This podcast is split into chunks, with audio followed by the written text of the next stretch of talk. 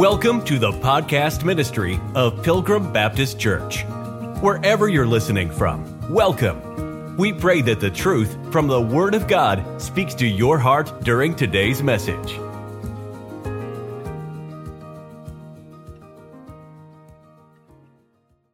The Bible says, Verily I say unto you, Matthew 24, verse 34, this generation shall not pass away till all these things be fulfilled. Heaven and earth shall pass away, but my words shall not pass away. We're going to get an understanding and we're going to park on this generation and answer the question what is a generation? And I believe that understanding this will help all of us. None of us here, I trust, are date setters, but some people, and you've probably read and heard reports over the years of people setting dates for the return of Christ. And I believe if we understand what a generation is biblically, we won't get mixed up in date setting and we won't be duped by anybody that brings uh, such false claims. But the reason that they do set debts, set dates, is they come to that with a presupposition of what or how a generation is defined. That's why they fall into error. Matthew 23, go back one chapter and look at verse 36. We have a passage of scripture here that says, Verily I say unto you, all these things shall come upon this generation. Matthew 24, we just read. Verily, ver- verily I say unto you, this generation shall not pass away till all these things be fulfilled. So what is the generation? Is it is a generation a period of time? Is that what it is? Is it restricted to people that are living only during a certain time period? Is that what a generation? For example, is it someone living from 1970 to 2007? Is that what a generation is defined biblically and contextually here? I don't believe so. Believe that generation in this context is defined as a race of people, not as a time period. So we're going to qualify that remark and we're going to try to prove it uh, concretely through the Bible.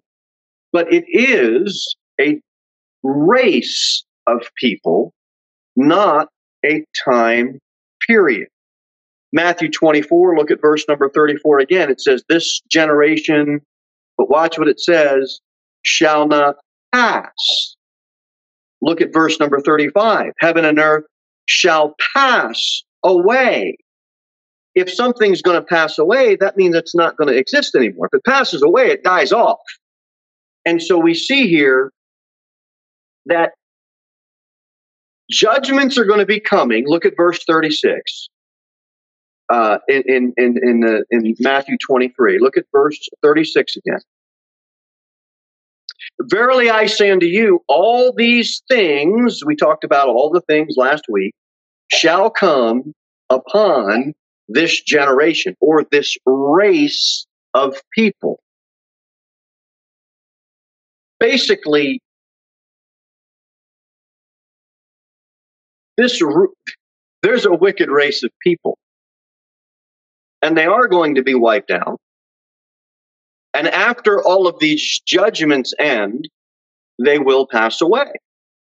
That's why Matthew 24 34 says, This generation shall not pass away till all these things be fulfilled. So we get tied up on the word generation and how it's defined, and we bring that presupposition to the Bible. We're going to come back to some verses on running, uh, running some verses to get an understanding on how it applies biblically to a race of people. But before we do that, let me try to bring out two common errors or two common mistakes uh, that come to pass as people read Matthew 24. One is this some people say that this generation in Matthew 24, it just refers to those that were living dur- during Christ's earthly ministry. And so that would be in that definition, okay, well, we're talking about a time period. where there were some people living and then those people died off. And they say that this fulfillment has already happened uh, in 70 AD. Roman army conquered Jerusalem. And the only problem with that, all the prophecies had not yet been fulfilled. So that kind of makes that fall flat. The second one that people say or have said is that this generation was those people that were alive and that were living during 1948 when Israel became a nation. Um, now, that's going to depend on how you define a generation. Is it 50 years? Is it 75 years? Is it 100 years? Is it 150 years? Again, it gets into this period of time rather than, I believe contextually, rather than a race of people. Um, it's really talking about those that were alive during Daniel's 70th week, not those that are alive in 1948. That's who is going to be affected by this. Those that are alive then. And you got to keep in mind in 1948, when people apply it to that thinking, well, Israel became a nation in 1948. Spiritually, no. Politically, yes. On earth, yes. Now, I've said this before. We can see and make a broad application of God's hand over that, but it's going to be a far stretch to make it prophetically because that was a UN thing. It was a United Nations deal. And that wasn't a God thing. That was something that the United Nations did. And so we don't have to set a date and kind of time it based on, well, if you were alive in 1948, and if it says this generation shall not pass away, well, it's going to have to happen before they all die off. We're still kind of date setting. It's just that we're not making a specific date. And, and I've said before, nothing else has to happen prophetically in God's timeline for us to be raptured. I don't believe so. I believe it's just his timing. Um, but getting back to the specifics on those living during 1948 wasn't a spiritual thing. Even though we can make some spiritual application, we got to be careful we don't stretch it so far that we come up with a doctrine that isn't there. So I want to be careful. And I would ask us all to be careful of not saying more than what the Bible says. Um, now, I will say this a generation certainly can be a time period. For example, we see in the Bible when it says unto the third and fourth generation. So there's contextually, that's there as well. We also see in the Bible the phrase uh, to his 10th generation. And we see that, well, it wasn't the first one, it wasn't the second. So there was a specific time. So when we see words in the Bible, it's important that we do run all the verses, and it's important we understand the context of those verses. God does want us to rightly divide, and that's what, even though this message may be a little dry, not preachy, it's still trying to get an understanding of how God's word is divided. We don't want to take a chainsaw to it and have chips flying all over the place, but we want to do it the right way. From 46 to 64, it was the baby boomer generation. And from 65 to 79, that was the generation X. See, they take those generations as, as time periods. That's when I was born, Generation X. And then the millennials are considered Generation Y, 1980 to 1994. And then guess what's next? X, Y, Z. So then you had the Z generation between 95 and 2012. This was the group that they've considered the ones less likely to go to church. That, that group is cautious. They don't. They're, they're gonna they're gonna research it out. That's the that's the Generation Z. And then 2013 and on, we're in generation alpha. I guess at XYZ, then you got to go back to A. I don't know. But biblically speaking, we see the word generation shows up 92 times in the Bible. Most times, the word generation shows up, it's speaking about a specific life. Matthew 1 1, we see the book of the generation of Jesus Christ. Or it's speaking of a race of people. And this group of people sharing a common group or a common characteristics, specific traits. Acts 2 says, Save yourself from this untoward generation. Matthew 24 and Matthew 23, we see all these things shall come upon this generation. What are these things? Those are the judgments that are going to be poured out upon the wicked who are alive at the second coming of Jesus Christ. Let's go back to Mark. Mark chapter 8. Go over to Mark and see what he says. Mark 8, verse number 12. And he sighed deeply in his spirit and saith, Why doth this generation seek after a sign? Verily I say unto you, there shall no sign be given unto this generation. We see that again.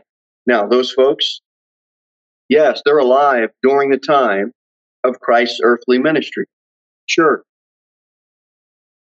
Okay, so do we see that? When Jesus says that, this generation, why doth this generation seek after a sign? Right? Now go down to Deuteronomy, go back to Deuteronomy. And we're going to get the first chapter. See if I can tie these thoughts together for you Uh, a little bit better here. Deuteronomy chapter number one.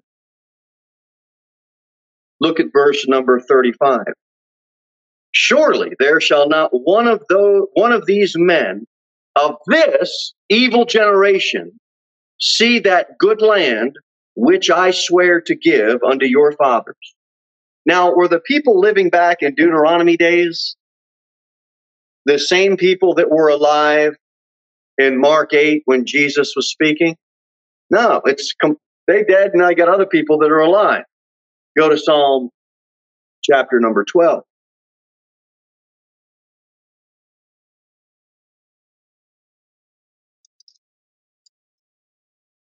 Psalm chapter number 12, look at verse number 7. Uh, look, uh, verse 6, this is a very popular verse. The words of the Lord are pure words, as silver tried in a furnace of earth, purified seven times. Thou shalt keep them, O Lord. We don't have our faith and trust in a scribe, uh, in a translator. None of our trust is in men. We trust that God said that He's going to keep His words. O Lord, thou shalt preserve them from this generation forever.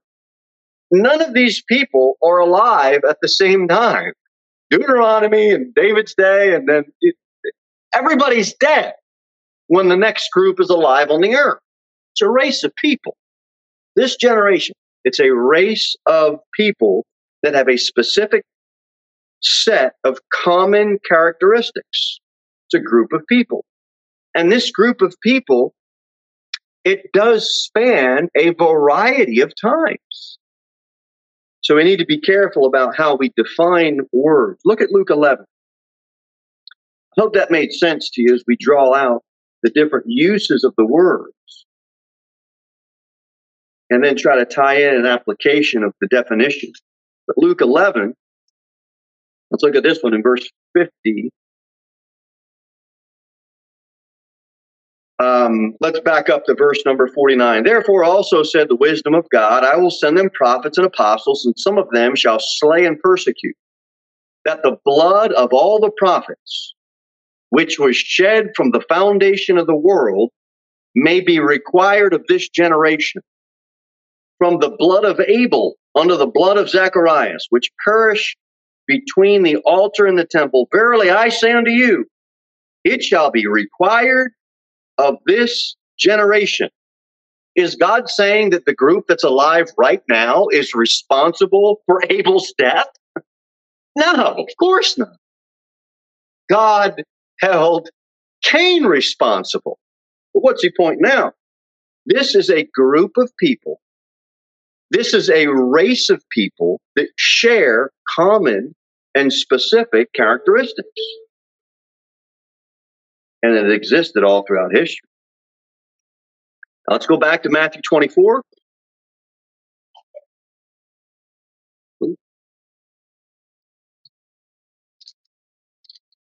And verse number 34.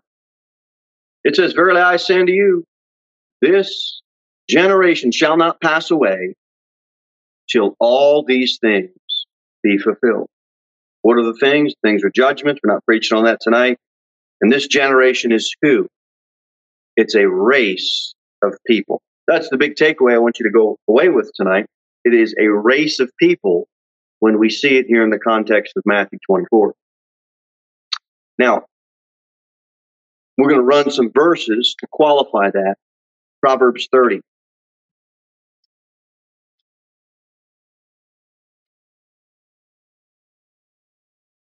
Proverbs chapter number 30.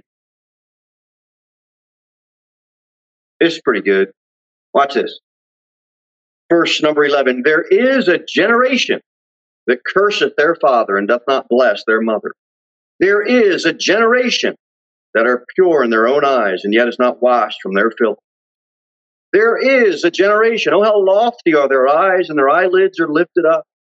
There is a generation whose teeth are as swords and their jaw teeth as knives to devour the poor from off the earth and the needy from among men. That's a that's a race of people that share those common characteristics.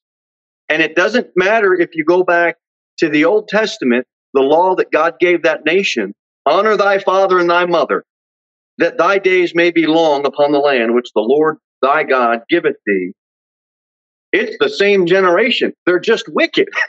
Someone that isn't going to honor their mother, mother and their father. Guess what you got right here? Verse 11. There is a generation that curseth their father and doth not bless their mother. Now, are they alive during the same time period? No. Are they part of the same generation? Yes. Why? They share the same characteristics. It doesn't matter if you're under Old Testament law and it doesn't matter if you're a New Testament Christian.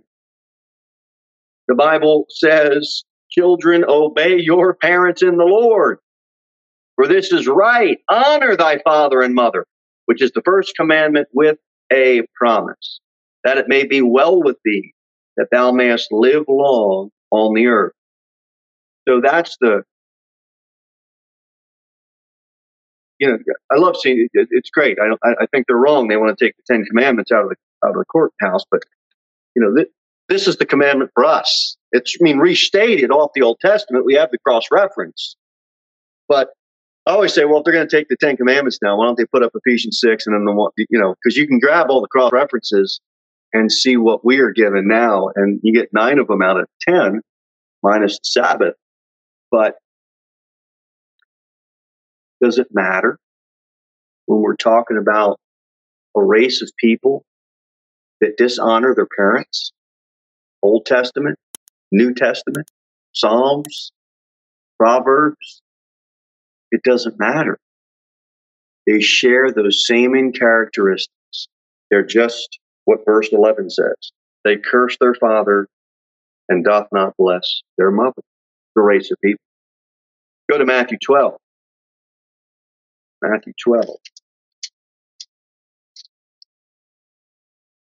Matthew 12, verse 39. We see, but he answered and said unto them, Jesus says this, an evil and adulterous generation seeketh after a sign, and there shall no sign be given to it but the sign of the prophet Jonas. And he goes on. But here we see an evil and adulterous generation. That's just a they, they share the same characteristics evil and adulterous. Matthew 12, 45, go down a little bit. And it says here, verse 44, then he saith, I will return into my house from whence I came out. And when he is come, he findeth it empty, empty swept and garnished. I should have backed up to verse 43. Let's read that. When the unclean spirit is gone out of a man, he walketh through dry places, seeking rest, and findeth none. We read verse 44. And now, verse 45, watch what it says. Then goeth he and taketh with himself seven other spirits more wicked than himself, and they enter in and dwell there. And the last state of that man is worse than the first. Even so shall it be also unto this, here it is, wicked generation. Now, Jesus has the nation in view here. You back up to 38, he's talking to the scribes and the Pharisees. He's has this Jewish tone to the book of Matthew. What's the unclean spirit that left the nation? Idolatry. They were an idolatrous nation. But before Christ comes back, it's going to get worse because it's not been completely dealt with. And so there's a bit of that connotation here where you've got the nation full of idolatry and it's going to come back and it is going to get worse before it gets better. And Matthew 16, verse number four, the Bible says, Matthew 16, 4, a wicked and adulterous generation, there it is again, seeketh after a sign. There shall no sign be given unto it but the sign of the prophet Jonas. See that again, a wicked and adulterous. Those are the characteristics of that race of people. Go over to Matthew 17, do a couple of more. And in verse 17, watch what Jesus says in Matthew 17, 17. Then Jesus answered and said, O faithless and perverse generation, how long shall I be with you? How long shall I suffer you? Bring him hither to me. Jesus rebuked the devil and departed out of him, and the child was cured from that hour.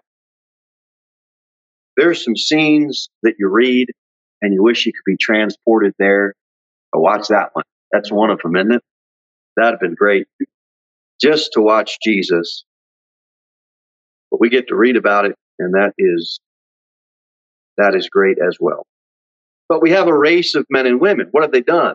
They've perverted the truth. They've turned from the truth. That's why it says, "Oh, faithless and perverse generation." And this race of people, this characteristic of these of these this generation is those that the results of their life is perverted conduct. And so Jesus says, Oh, faithless and perverse generation. We already preached about this in Galatians when we went through that book, but Galatians 1, it, it says, I marvel that you are so soon removed from him that called you into the grace of Christ unto another gospel, which is not another. But there be some that trouble you and would pervert the gospel of Christ. There's a generation of people walking around now that is preaching another gospel, and all they do is pervert the gospel of Christ. Let's do two more. Matthew 23. Matthew 23, 33rd verse. This is the woe. He just lets the scribes and the Pharisees, all the hypocrites, he just woes them to death. And in verse 33, Jesus says, Ye serpents, ye generation of vipers, how shall, how can ye escape the damnation of hell? He calls them a generation of vipers. It's that race of scribes, that race of Pharisees, and they're just a generation of, of, of vipers. That's their characteristics. They have scribes and Pharisees and hypocrites. What describes their generation is they have an act of devotion to God. They know how to act but that's all it is. They put on a front. The scribes and the Pharisees and the hypocrites, if you will, they were the great pretenders of the day. they were the ones that could do the magic. It wasn't real. It was just the great deception. Look at us. We can put on the act. We can act like we're devoted, but we're so, our hearts are so far from God. And then you have the Son of God walking around calling them out on it. You gotta love it. you gotta love it. You know where we're at today's generation? You can't, well, you can, you just don't get anywhere calling out this hypocrisy. And we did messages way back and we talked about look, all of us have a little bit of all of us need a little bit of woe from Jesus. woe unto you, woe unto you, woe unto me. We all need a little bit of that in our life because on some level, we're hypocritical. On some level, we all are. I think the message was we're all hypocrites or something like that because we are.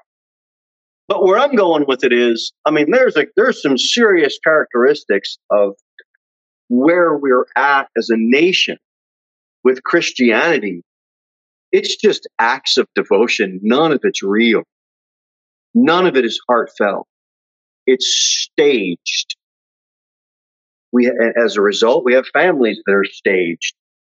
They don't communicate. Well, well, we sit at the dinner table. Yeah, everybody sits at the dinner table like this. And then they're eating, and then they, one kid goes in their room, you know, dad goes out to the back, mom goes out to the front, and one kid runs out and goes, does something all you did was meet for food. you're, you're not a family. You don't have your hearts knit together. That's what Christians do. And you've seen it as, as much as I've seen it. You know, well, I was at church. Yeah, you were at church. You came in, you sat down, and then you went home, and then you just lived your life. You don't have a real relationship with those people. You don't have a real relationship with Jesus Christ. I'm not saying you're not saved. If you've trusted Christ, you're saved. You're not saved by works before or after it, but you get where I'm going. Jesus calls this stuff out. And he says, Hey, you scribes, hey, you Pharisees, quit it. quit. You guys are a generation of vipers. Don't try to show everybody how pious you are. All right, First Peter.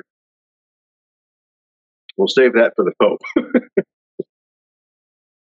First Peter 2. I mean, they got that act down. they, they built up the suspense, have them come out, and I don't know. Imagine if you showed up preaching, woe unto you, they'd, they'd escort you out, put you in jail. First Peter chapter 2, verse number 9. Look at this. This is we just went over the negative. This is the positive. Um, but ye are a chosen generation. That would be believers. A royal priesthood. How about that? I don't have to be in the clergy. I don't have to be a Roman Catholic or a Lutheran priest to be a royal priest. I, all believers, we all share the same priesthood and holy nation, a peculiar people, that ye should show forth the praises of him who hath called you out of darkness and into his marvelous light. When you compare 1 Peter 2, the chosen generation, and you compare that to the generation of vipers, the adulterous generation, the wicked, the faithless, the perverse, the evil generation that we talked about in the negative. Now we have a generation that is the offspring of Jesus Christ. That's 1 Peter 2 9.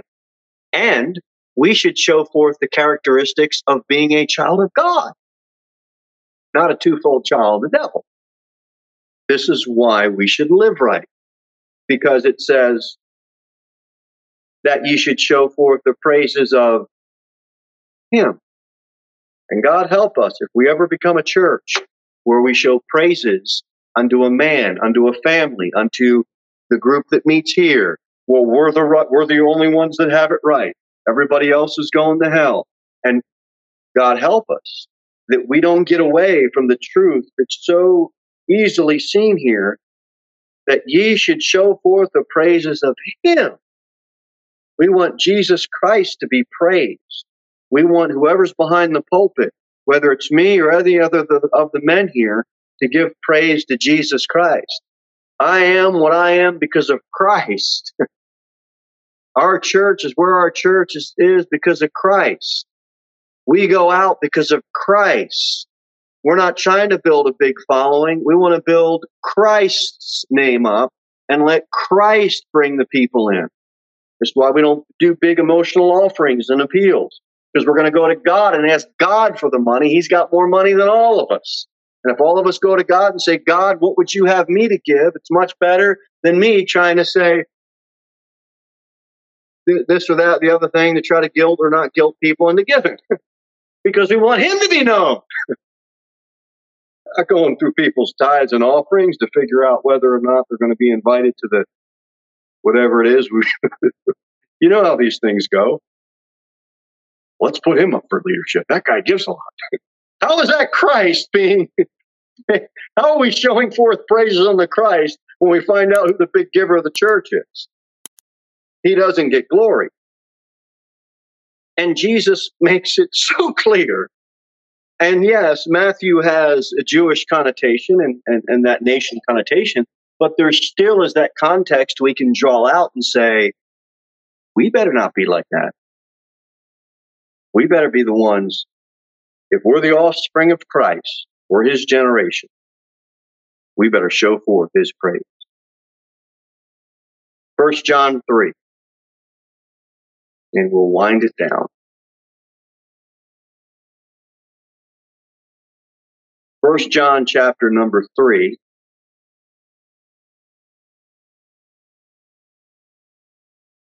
Verse 10. In this the children of God are manifest, and the children of the devil. Whosoever doeth not righteousness is not of God, neither he that loveth not his brother. For this is the message that ye heard from the beginning, that we should love one another. What are your works? Do your works show forth that you're a child of God or a child of the devil? Well, I'm a Christian. Okay, but why do you have those pictures on Facebook? well, I'm a Christian. Okay, well, why were you hanging out at hooligans Friday night? Well, I'm a Christian. Why are you shacking up with your girlfriend or boyfriend? Well, I'm a Christian. Nobody's going to believe you're a Christian by your works. Because you're not a Christian. You're not a Christ one. You're following the works of the devil. Now, you might have been born again. You might have been saved. But there ain't no fruit or evidence to convince anybody of your salvation. Not going to. We're not going to get. We're not going to open this whole can of worms. But God wants you to live right. He wants me to live right. He wants us to live right not for fear that we're going to lose our salvation, but because we want to show forth his praises and because we're a child of God. Child of God. Your children. You want them to live as a reflection of what you've taught them. Why? Because they're your children. You don't want them living uh, you don't want them living right because they're afraid that mom or dad is just going to have a spaz attack and they're afraid to death to think. and God doesn't want that as, as his children. He doesn't want us scared to death. He wants us to show forth his praises the same way a, a child would. You know, little children, you've all had them and raised them. Some are raising them, and you know they can't wait. Daddy comes home. Mama comes in the house from running our errands. The kids run. They're still so happy to see. You don't have to do anything but walk in the door. Is the Holy as the Holy is Jesus the door? As is, is the Holy Spirit dwell in you? When He shows up, you should be happy to see Him. Father, I'm your child. That's the way Christianity should be. Now we've all had times as moms and grandmoms and dads and moms where, you know, it felt good to fly off the handle a little bit. And then we got and realized it, and thought about it. Well, well, it wasn't that great. After I thought about it, I shouldn't have went by my feelings. We've all had those experiences. We don't stop becoming, they don't stop becoming our child. And guess what? we mess up as a Christian, we don't stop becoming God's child. So, anyway, I'll show you one last thing and then we'll be done. Gen- uh, Genesis 5 and Matthew 1.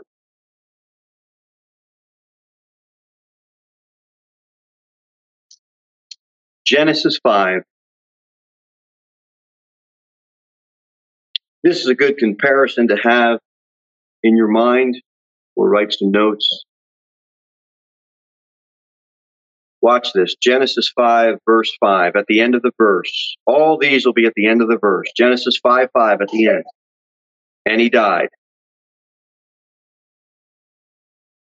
It says in the days of Adam, and then it goes on, and he died. Look at verse number 11, days of Enos, and he died. Look at verse 14, days of Cainan, and he died.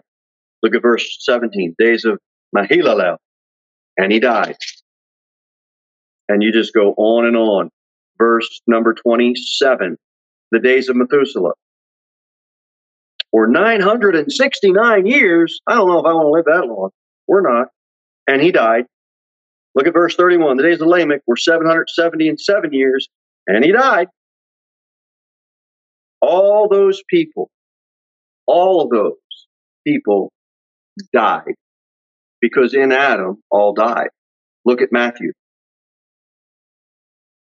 chapter number one. The book of the generation of Jesus Christ, the son of David, the son of Abraham. Abraham begat Isaac, Isaac begat Jacob, Jacob begat Judas and his brethren. Judas begat Phares and Zerah of Thamar, Phares begot Esrom, and Esrom begot Aram, and Aram begot Aminadab, and Aminadab begat Naasson, Naasson begot Salmon, Salmon begot Boaz, and Rahab and Boaz begat Obed of Ruth, and Obed begat Jesse, and Jesse begat David the king, and David the king begat Solomon.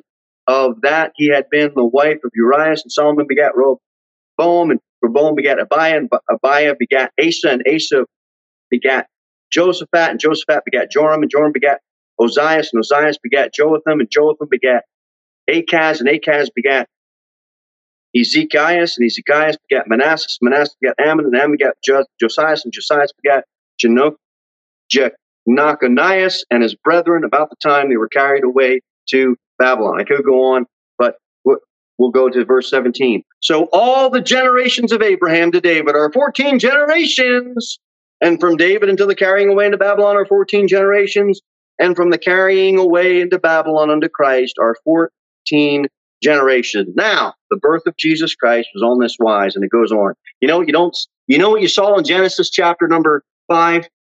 They all died, died, died, died, died, because Adam generates death. You know what you didn't see in Matthew chapter one when you get the genealogy of Jesus Christ?